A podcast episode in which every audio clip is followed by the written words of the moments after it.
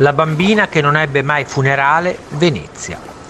Fra le acque della laguna, e più precisamente nei pressi di San Michele in Isola, luogo in cui sorge il cimitero di Venezia, compare, nelle notti di nebbia, una piccola bara che galleggia illuminata da quattro ceri accesi. Stante i racconti del luogo, la piccola cassa da morto sarebbe la manifestazione spiritica di una bambina, Giuseppina Gabriel Carmelo, morta tragicamente a seguito di un incidente marittimo la notte del 29 novembre 1904. Quella fatidica notte, il comandante di un vaporetto decise, nonostante la nebbia, che non consentiva una buona visibilità, di solcare le acque della laguna.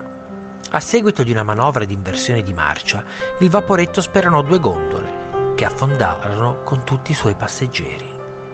Furono cinque le vittime di tale incidente, tutte donne, ma solo quattro di esse furono ripescate dalle fredde acque del mare.